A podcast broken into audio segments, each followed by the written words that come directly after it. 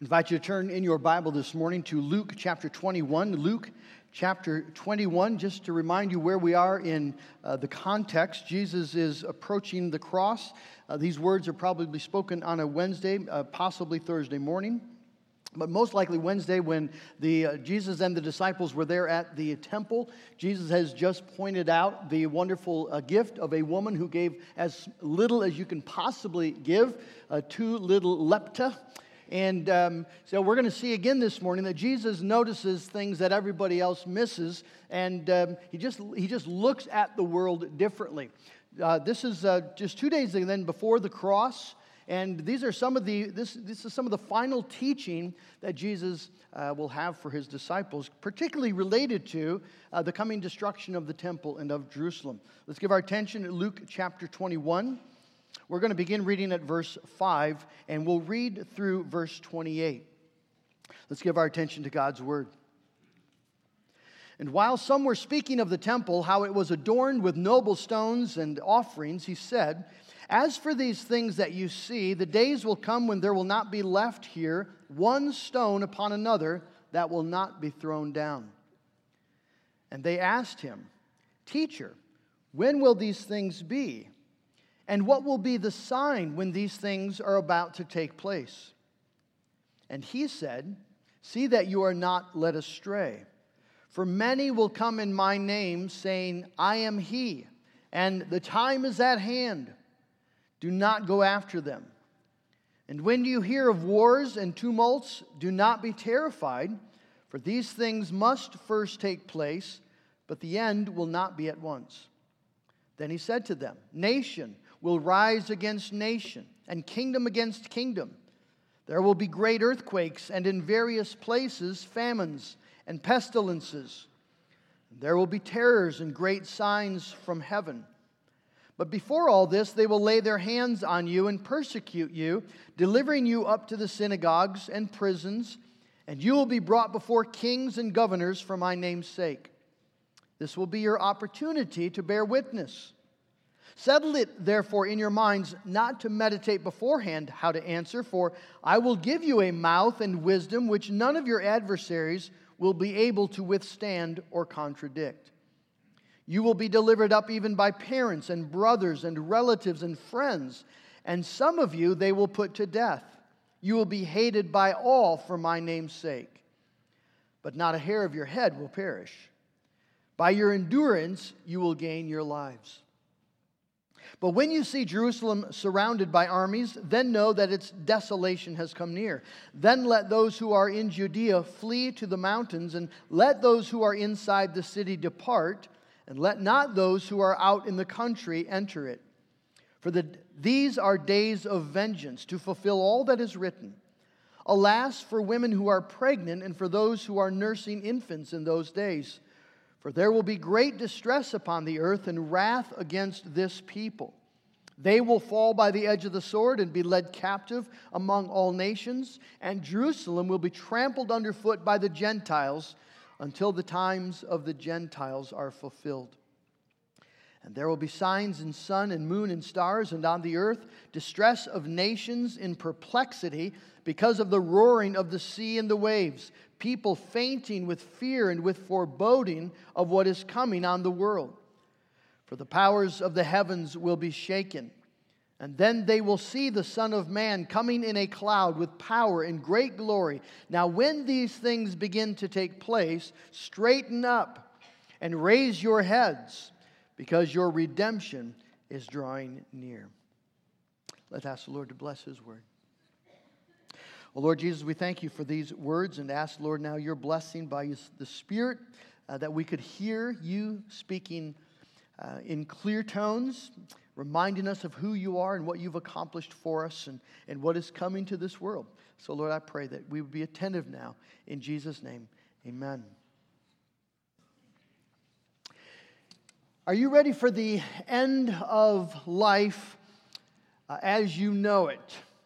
That's what Jesus is talking about in uh, this text as he speaks to his disciples, the end of the world as they know it. Uh, there's a lot of talk about uh, doomsday scenarios. If you just get online and uh, would type in uh, preppers or prepping, you'll, you'll find that there's a growing concern uh, and a growing movement, in a sense, of people who are um, thinking about some of the things that possibly could happen, devastating things like nuclear war or electromagnetic pulse, which would um, truly end the life as we know it, uh, maybe a deep financial uh, crisis. And uh, they're making preparations. Well, Jesus is calling us to make preparations um, as we think about the fact that uh, this world is, is not just going to go on and on and on. There's going to be judgment day. And, and one of the evidences is the specific judgment that falls upon Jerusalem. Uh, Jesus, in this text that we've read this morning, is talking specifically to his disciples about a specific historical event the, uh, the desolation of the temple, the deconsecration of the temple, and the destruction of Jerusalem as, uh, as God makes evident what happened on the cross.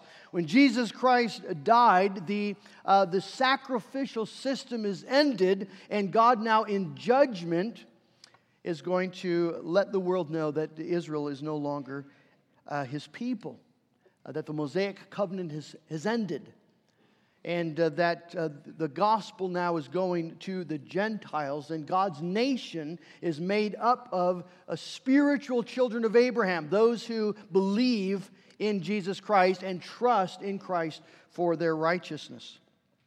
There are lessons here that Jesus has for his disciples.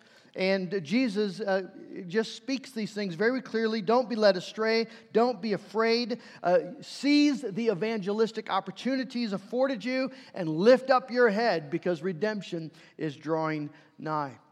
As we said, Jesus is at the temple with the disciples, and Jesus sees things differently. People like us tend to be amazed by amazing things, things that are big, things that are impressive.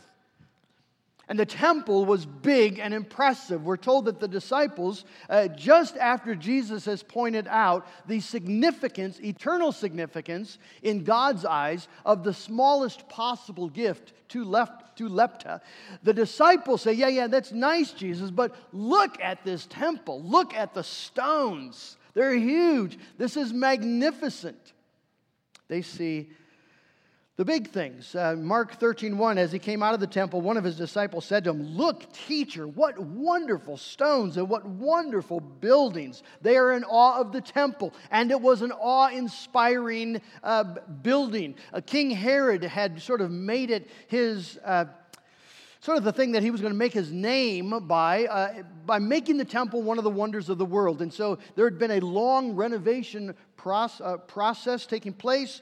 Josephus says the whole of the outer works of the temple was in the highest degree worthy of admiration. This is a historian from that age.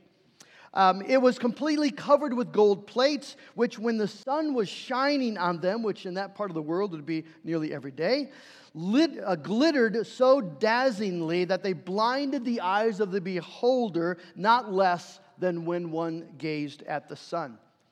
Uh, we know from the, uh, some of the stones that were there, the, you can still go to Jerusalem and, and see the foundation stones. Some are 45 feet long, 13 feet wide, 9 feet high. Uh, they're massive, massive stones. And, and the disciples are amazed. And, and they, they uh, Jesus doesn't seem to be that impressed. And so the disciples are saying, Lord, look at this place. It's, it's incredible, it's magnificent. But you see, where they saw a majestic building that seemed designed to last a thousand years, Jesus saw a old, worn out, a relic, religious relic that was going to be torn down stone by stone in just a few decades. And that's what he tells them. As for these things that you see, the days will come when there will not be left here one stone upon another that will not be thrown down. Now, it's hard for us to grasp what a shocking statement that would be to his disciples. It seems completely impossible that that would be true. It would be like me telling you that by next summer there will be no Lake Michigan, it won't exist. That, that would be hard to believe, not just because of the presence of Lake Michigan, the sheer volume of it, but it would, it, it, would be hard to believe because the loss of such a thing would radically change everything about life in West Michigan, or many things. It would change our weather patterns, it would change our economy, and it would be a devastating blow to our pride, sort of our West Michigan local pride. We have Lake Michigan. If that disappears, we're just like Iowa. You've been to Iowa, I can tell. Now, magnify that shock tenfold for the disciples. The temple is, well, it's, it's the center of their life. These are Jewish men. This is God's house. The temple stands as irrefutable proof that they, the Jews, the descendants of Abraham, are God's people, and the living God is their God. And so, for Jesus to say that the temple is going to be destroyed so fundamentally, well, that's, that's, that's judgment. That's the judgment of God. That's the end of the Jewish life as they knew it. Well, it's interesting. The disciples don't challenge him on this. They, they can see in his eyes and in his voice he means exactly what he says. And so they say simply, When? When is this going to happen? And Jesus then uh, gives his disciples very specific uh, lessons on what's going to happen and what they are to do and what they are not to do. Now, as we read this, we just need to remember that um, Jesus is talking very specifically to his disciples about a specific historic event. The, the you here that Jesus uses, and he uses it a lot you, you, you, you, uh, that's, that's not you in the pew, that's, that's the disciples. However, we're going to find that there are clearly lessons here for us as well. This is God's word for us today. But let's look, let's look at Jesus' words, his lessons for his disciples. First of all, uh, do not be deceived. Verse 8, he said, See that you are not led astray, for many will come in my name, saying, I am he, and the time is at hand. Do not go after them. Times of crisis are um, ripe for deception and manipulation. Uh, when people are afraid, uh, they seem willing to believe almost anything, and unfortunately, teachers are there ready to tell them uh, just about anything. Uh, Ryken says that Jesus knew that talking about the end of the world always seems to bring out the crazy in some people. And, does, and you, church history is, is rife with just that, that you have examples uh, untold of, of charlatans and false teachers, particularly in times when there's, when there's unease, when world events are, are making people think maybe this is the end. And men will come along either saying that they are the Christ or that they're a unique, gifted messenger who has insights that no one has ever really seen before, uh, that the end is near, that the, the time is at hand. Harold Camping of Family Radio Infamy was just the most recent tragic example of someone who went where Scripture did not go and where a man should not go, misleading thousands of Reformed Christians, some to their eternal loss. This is serious stuff. Jesus says, don't go after them. When someone comes and says the time is at hand, don't go after them. Don't be led astray. God's given you everything you need by His Spirit and in His Word. You don't need some uh, uniquely gifted, novel um, teacher to come along who, who is revealing things you've never seen before. I, you know, I'll have conversations uh, from time to time with someone who's um, either read a book or gone to some uh, prophecy conference where you know this, this man just laid it out you know book of revelation and, and this means that and that means that and, he's, and he's, this guy's linking current events to biblical data and i just never saw that before. That's because it's not there. People are gifted at right and you just you can see this all through the history of the church where people will confidently assert that, that this, uh, what, what the Bible says here in Revelation, whatever, means X. And then, of course, 100 years later, X doesn't exist anymore. So don't be led astray. You got everything you need in the Word of God, you got everything you need by the Spirit. Don't be led astray. Secondly, don't be terrified. When you hear of wars and tumults, do not be terrified. These things must first take place. Here's Jesus, the Lord of history, saying, This is when everything seems to be falling apart, uh, it's not falling apart. This is, this is how it's supposed to work. This is how it, it's going to happen. The Lord of history is still on the throne, and, and he's not just frantically trying to keep this thing together, he is sovereignly dismantling things. It's okay. He knows what he's doing. So don't panic. But he says the end will not be at once, so you need, you need to be ready. And there are certain, several things here that Jesus says you need to be ready. Be ready for trouble. One of the ways that an airline a pilot um, tries to keep flyers calm when there's going to be turbulence is he tells them uh, there's going to be turbulence. Uh, the stewardess is going to come through the cabin. They're going to take your drinks, and we want you to buckle up, and, and um, it's just going to get a little rough here. And then, sure enough, 10 minutes later, it gets a little rough, but you're thinking, well, that's what, the, that's what he said was going to happen. That's helpful. I remember flying one time with, a, with a, um, a man who flew a great deal. We were flying uh, Southwest in 737, and this man uh, told me that he had uh, done some extensive research on the Boeing 737. It's one of the safest airplanes in the sky, uh, and, and uh, the way that it's been designed, the forces that it can handle, the, the, the amount of power that's available. He says this thing is, is like a fighter jet. Uh, and, and it was fascinating. It was very encouraging. About a year later, we were flying into St. Louis, huge thunderclouds, and it was rough and we're bouncing around. And the guy next to me, uh, just sweating, perspiration, and he's gripping the sides of, of, his, of his chair. And I, so, and I got to share with him the good news about the Boeing 737. we're fine. It was sort of even enjoyable. Uh, it's just a different perspective. Well, Jesus says there's going to be turbulence. Nation will rise against nation, kingdom against kingdom. There's going to be earthquakes and in various places, famines and pestilences, and there will be terrors and great signs from heaven. And historians tell us all of those things happened just as Jesus said.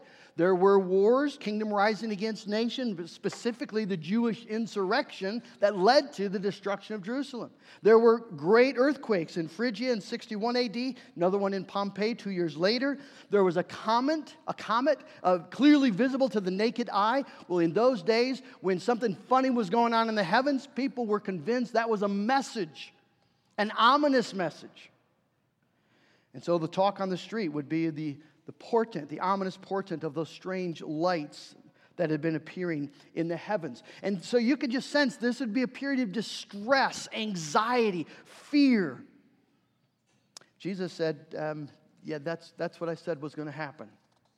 So don't panic, don't be afraid. That's, that's how it's going to unfold. And he says further, they need to be ready for persecution. Verse 12, they will lay their hands on you and persecute you, delivering you up to the synagogues and prisoners, and you will brought, be brought before kings and governors for my name's sake. This is like the trailer for the movie called the book of Acts. Because everything that Jesus says would happen here is just, you get the story, the whole story in the book of Acts. It's exactly what happened. They're brought uh, before the Sanhedrin, the apostles are. They're thrown into prison. Paul is brought before Felix and Agrippa and eventually before um, Caesar. Uh, this is exactly what God said, Jesus said would happen. And it's going to, be, it's going to get worse.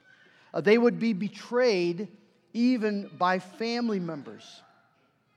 Verse 16, you will be delivered up even by parents. Think of that, brothers and relatives and friends. And some of you, they will put to death. Think of how hard that's going to be. When, your when your mom or your dad goes to the authorities and, and tells them that you are a follower of the way, and that means you get thrown into prison and, and you get whipped and beaten, and, and maybe your, uh, the, the, life, your life is taken or the life of a loved one. And, you, and it was your family member, your friend. That could be devastating to your faith. How could God allow such a fundamental betrayal? Well, Jesus said, it's going to happen. It's not an accident. It's not just something unfortunate that there's nothing can be done about it. Um, we're following in the path of Christ, who was betrayed by his very best, right? disciples. Peter swore he never knew him. One of his own betrayed him for 30 pieces of silver. You will be hated by all for my name's sake. When it's happening, the good news is it's not about you. That's comforting. It's about Jesus. Paul, remember what Paul says that he I want to know Christ and then the strange thing he says and the fellowship of sharing in his suffering. Well, it's strange unless you've been through it and then you and then you've had the experience of of suffering and faith and knowing that somehow, even if it's, if it's just this, a, a, serious illness or, or some, some great betrayal or loss in your life, that as we suffer in faith, we are identified with Christ in a unique way as we, as we live in faith and we walk this road that He's called us to, and He knows our suffering and we, we have fellowship with Him. But then Jesus says this amazing thing. He says, Some of you, some of you they're going to put to death but not a hair of your head will perish. Your whole body will die, but your hair is going to be fine. For some of you, that's really good news. Um, what is he saying? Well, I mean, losing a hair is the most inconsequential thing that can happen to you physically. You lose hundreds of them a day, you don't even know it. So, why does Jesus mention that? Well, what he's saying, obviously, is that even when you're put to death, you will suffer less real harm than losing a hair from your head. That's how little harm there will be, real harm, in dying for Jesus. There will be no harm at all. To live as Christ, to die is gain. So dying for Christ is nothing but it's nothing but glory. As hard as that might be to believe, it's true. And then he says another amazing thing be ready for witness. This will be your opportunity to bear witness. When, when most people think about persecution, we think about pain, sorrow, suffering, loss, possible death. Jesus sees opportunity. This will be your opportunity to witness. This is your chance to, to do the thing you want to do, to testify to, to, to the glory of God and the, and the truth of the gospel. And I will give you what you need to say. You don't need to worry about anything. Settle it in your minds, verse 14, not to meditate how to answer, for I will give you a mouth and wisdom which none of your adversaries will be able to withstand or contradict. And that's again what you see happening. When Stephen is being persecuted and, and being stoned, nobody can contradict his message. And, and so they just have to try stop him. They can't contradict him. Peter and, and the others before the Sanhedrin, they can't contradict them. Paul, uh, you can't contradict him. He's telling the truth, and it's evident he's telling the truth. Well, in the same way, friends, the suffering, uh, the testimony of a suffering church is a, is a testimony that the world cannot contradict. It can't withstand. History has shown that when the church is being persecuted, Tertullian, as Tertullian says, that the blood of the martyrs is the seed of the church. I was reading an article just this past week um, about uh, the Coptic Christians in Egypt who are being attacked, um, churches being bombed, particularly over the Easter season. And the title of the article said Millions of Muslims throughout Egypt in shock as Coptic Christians publicly forgive their Muslim tormentors. And the article reads like this In spite of all the slaughter, the Coptic Christians have come out and been publicly forgiving their Muslim tormentors. This has sent shockwaves throughout millions of Muslims in Egypt who are amazed that the Christians still forgive in spite of all that's happened to them. And then the, uh, the, the author talks about a television, the, the most popular talk show on television in Egypt. Uh, Amir Adib is the host, and they had a person on site at the home of a woman who, uh, whose husband was, was killed by a terrorist as he was guarding the church.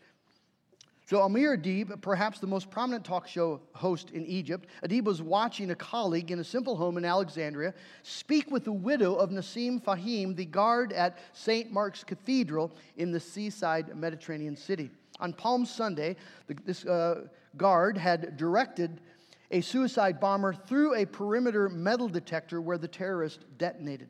Likely the first to die in the blast, Fahim saved the lives of dozens inside the church. I'm not angry at the one who did this, said his wife. uh, her children by her side. I'm telling him, may God forgive you, and we also forgive you. Believe me, we forgive you.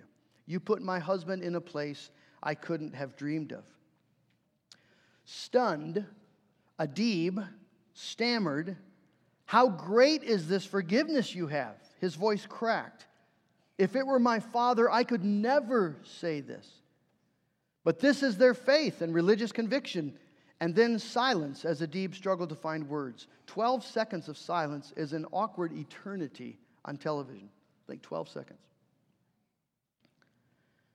Leaning forward, he finally exclaimed, The Copts of Egypt are made of steel.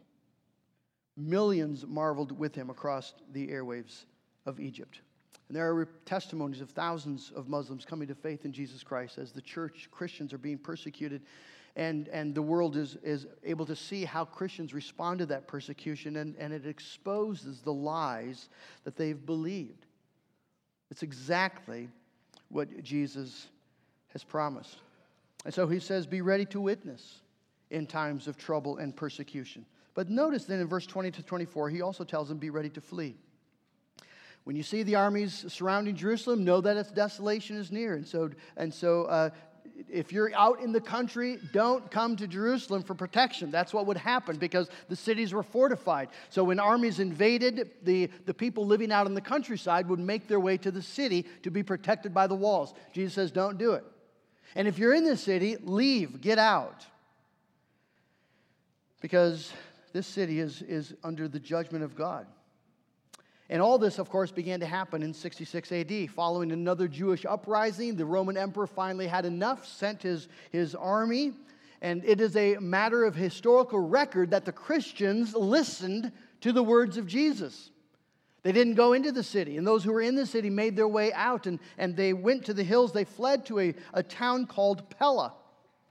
If you've ever wondered where Pella, Iowa got its name, uh, the Dutch who left the persecution of the Netherlands to come here to the United States chose that name specifically in reference to what the Christians did here.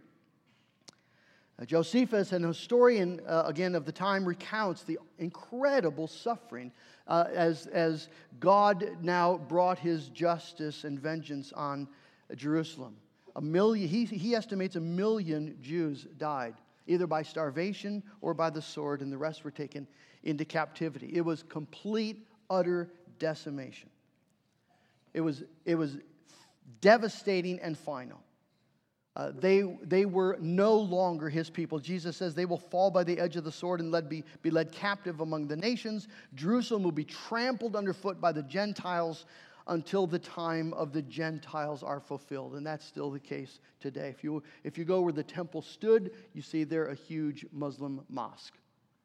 And there's a little wall called the Wailing Wall, the only remembrance left to what they had been. And one of the sobering realities of the last 2,000 years is that God's judgment has stood. The temple has never been rebuilt, the sacrifice is never reinstated. Now, as I said, Jesus is talking here to his disciples. What does this text have to say to us? Do we just say, well, that, that was for them and there's nothing here for us? Well, obviously not. Uh, Luke, Luke is writing for Gentile Christians, he's writing for the Gentile world. Uh, and, and, Luke then includes the fact that, that there is a Gentile age, the time of the Gentiles. And, and friends, we're the Gentiles. Uh, Paul talks in Romans chapter 11, I believe, where, where he reminds us that we have come under the special favor and grace of God. But if he could cut off the natural branch, the Jews, uh, then, then we, need to, we need to lay hold of the, the privilege and grace that is ours, uh, not take it lightly, because if he can cut off the natural branch, he can cut off the grafted branch. You see, Israel was destroyed because they refused to, to receive Christ, to, to respond in faith and obedience to Christ. And so they came under the, the judgment of God. And, and we should not just assume that since this is the age of the Gentiles, that, um, that there's no judgment if we refuse Christ. There, there is judgment if you refuse Christ. Doesn't matter how re- what your religious resume might look like. And maybe you have a religious resume that goes back hundreds and hundreds of years. It, just, it doesn't matter. What will you do with Jesus? That's the thing that matters. And this is, a rea- this is a reminder then of the reality of, of a day of judgment. We're going to see this a little more, Lord willing, next week, but, but there is such a thing, and Jesus talks about it routinely. And, and, and the fall and desolation of Jerusalem ought to be a, a, just a note to us that if this is what it looks like when God judges one city, what will it look like when He judges the whole world? When He comes on that last great day. And so we're to be awake in our day and, and, and noting this world is not just going to keep on plowing along. Ryken says every time there's a disaster like the fall of Jerusalem, people start thinking it's the end of the world. That's what we're supposed to think. When you see wars and, and rumors of wars and famines and pestilences and earthquakes and tsunamis and hurricanes and tornadoes uh, and, and uh, terrorist attacks, we're supposed to think this, this world is going to end. It's going to end. Everything, every one of those things that happens is a reminder to us that one day Jesus Christ is coming. There's, there's a judgment day coming. But Jesus says in verse 28 wonderfully, when these things begin to take place, straighten up. Raise your heads because your redemption is drawing near. That's the glory of being a Christian. When other people are shrinking down and, and, and uh, being burdened by despair, Jesus says, Get your shoulders back, get your head up. We're getting close. Your redemption is drawing near. This is good stuff. As awful as it might be, this is, these are just the birth pangs of a new heaven and a new earth. Get your head up. Your redemption is drawing nigh. These are the, these are the signs that one day we're going to be soon thoroughly freed. Ryken says, Soon there will be no more death or crying or pain. Soon we will see Jesus himself. Soon we will see his beauty. Soon we will receive our own perfect resurrection bodies. Soon we will be reunited with the saints we love, joining the worship of heaven. Soon we will be free from sin. Man, I hope that's good news to you. Soon we will enter glory that will never end. Brothers and sisters, our redemption is drawing nigh. That's what Jesus promises. As you trust in Him, as you believe in Him, as you wait for Him. Tonight we're going to be looking at Psalm 33. Uh, we wait for the Lord. That's what we do. And as we wait, we sing. That's Psalm 33. Brothers and sisters, Jesus Christ is telling us what's going to happen. He's telling us not to be afraid, not to be led astray, telling us to be ready for persecution, telling us to be ready for trouble, but be ready to witness. But lift up your head. Your redemption is drawing nigh. Amen. Let's pray.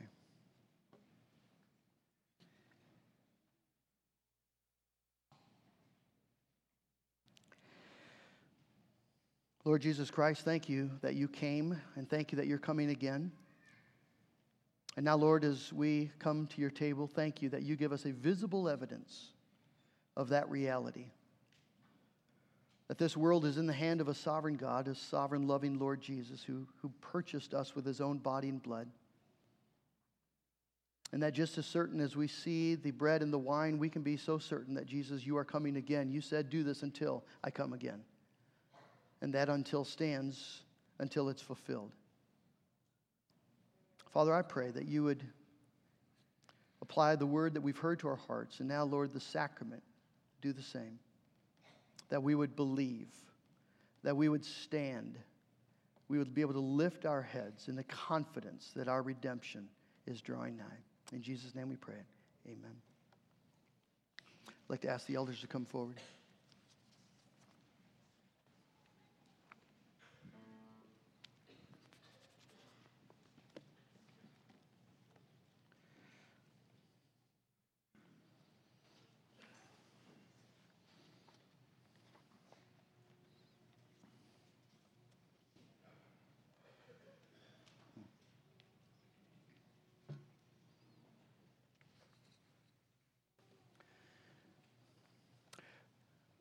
I think we often uh, uh, maybe are a little vague about what actually we're doing here at the Lord's table.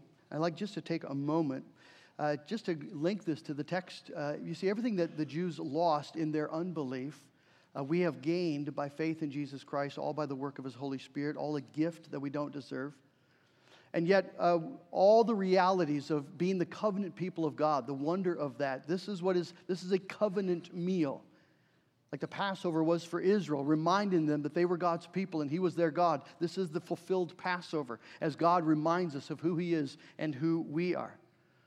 Uh, this, is the, this is the sacrifice of Jesus Christ uh, portrayed again for us, the once for all sacrifice. The end of the temple, uh, the, the temple was ended because there was now a high priest who offered a better sacrifice, a once for all sacrifice that's able to take care of all sin. And this morning we come and we remember and celebrate that sacrifice.